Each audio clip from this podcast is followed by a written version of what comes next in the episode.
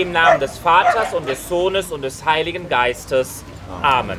Gebet und Gebell heißt es nächste Woche wieder in zahlreichen Kirchen in Bonn.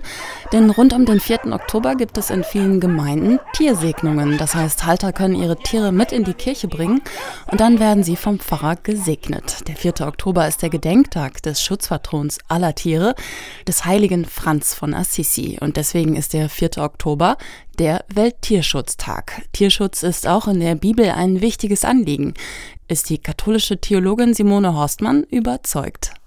Damit hat die Theologie in gewisser Weise durchaus Erfahrung, weil sie ja mit der vielleicht faszinierendsten Interspezies-Beziehung überhaupt befasst ist, nämlich der zwischen Gott und den Geschöpfen. Alles, was atmet, eine Theologie der Tiere, heißt das Buch, an dem auch Simone Horstmann mitgeschrieben hat.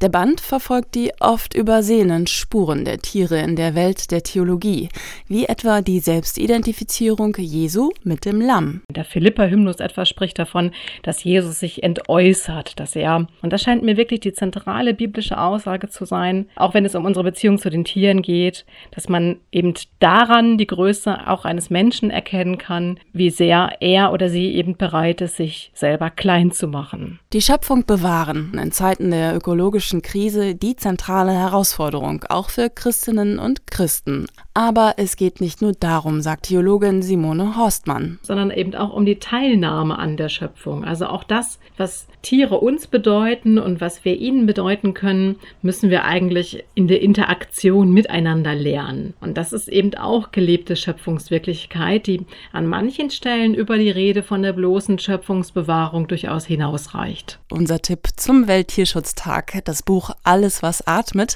eine Theologie der Tiere. Die gebundene Ausgabe ist erhältlich für 24 €.